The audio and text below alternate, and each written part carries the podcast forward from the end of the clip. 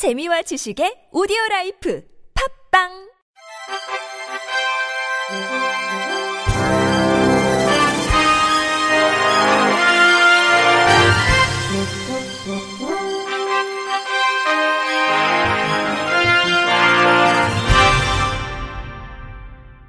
청취자 여러분 안녕하십니까? 8월 15일 광복절에 보내드리는 KBS 뉴스입니다.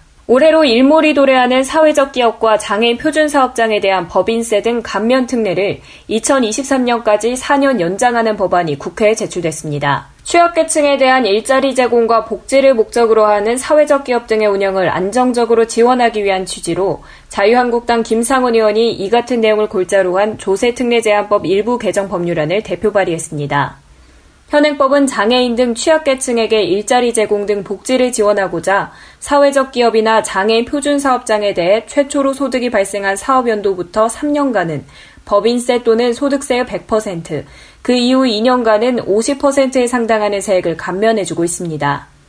김상훈 의원은 사회적 목적을 추구하며 영업활동을 수행하는 사회적 기업과 장애인이 그 능력에 맞는 직업 생활을 통해 인간다운 생활을 할 수 있도록 하는 장애인 표준 사업장은 정부가 직면한 재정 건정성의 제약 아래 재정 부담을 줄이면서 취약계층에 대한 복지 서비스를 확대할 수 있는 현실적 대안이 될 수 있다며 이들 기업의 운영을 지속적으로 지원할 필요가 있다고 강조했습니다.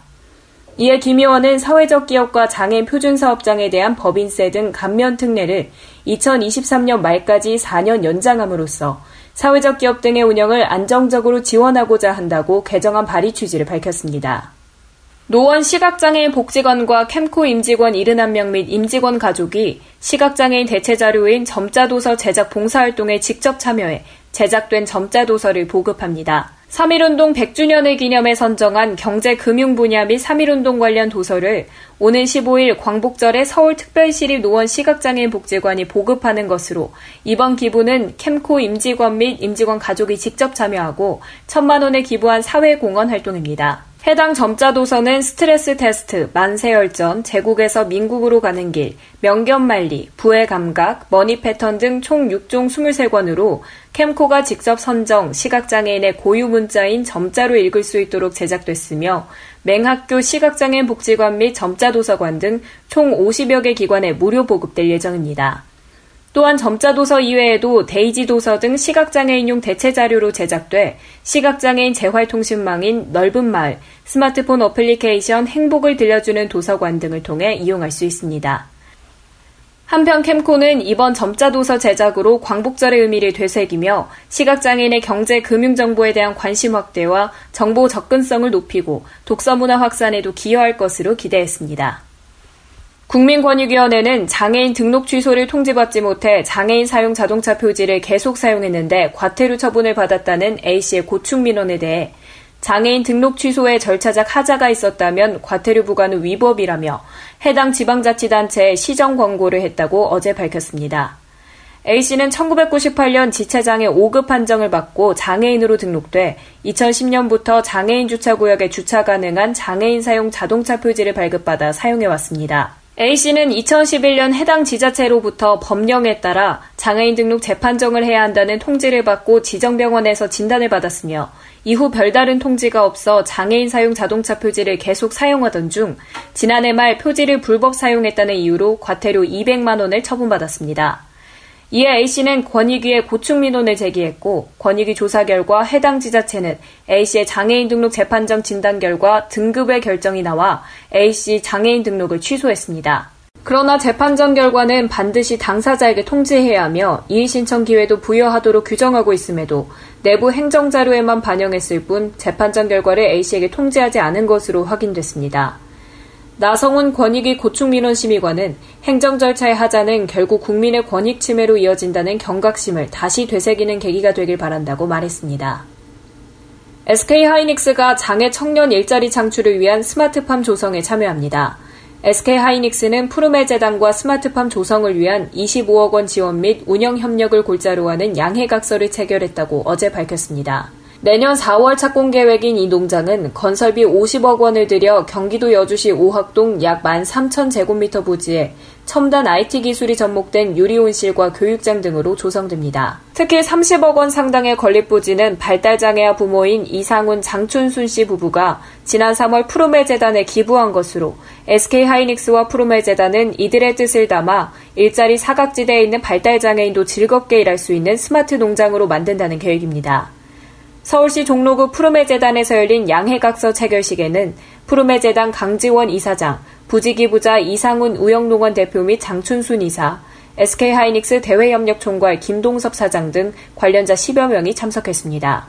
강지원 프로메 재단 이사장은 장애인을 위해 스마트팜을 건립하는 사업은 국내 최초일 뿐만 아니라 세계적으로 유례를 찾기 힘들다면서 장애를 가진 청년들과 그들 가족의 행복을 위한 아름다운 농장을 함께 만들자고 말했습니다.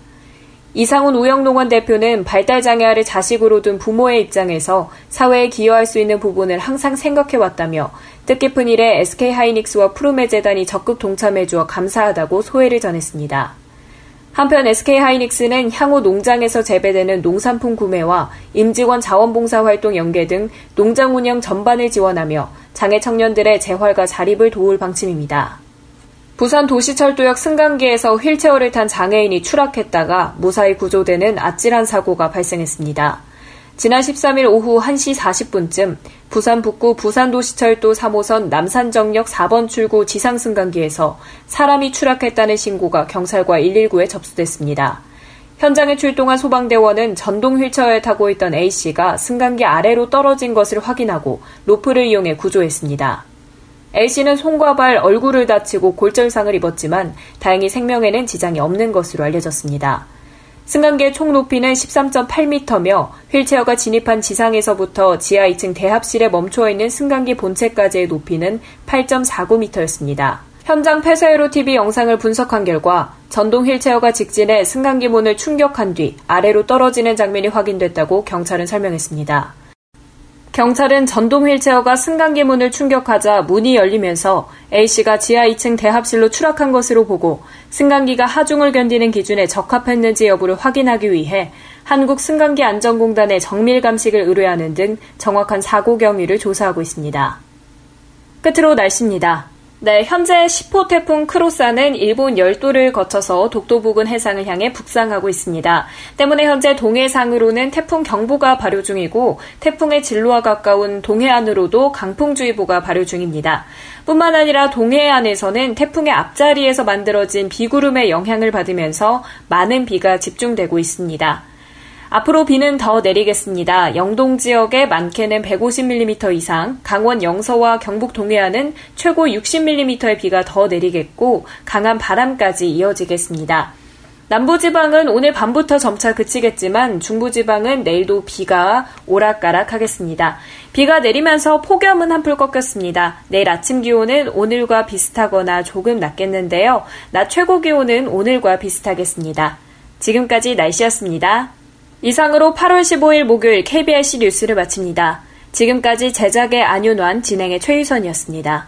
고맙습니다. KBRC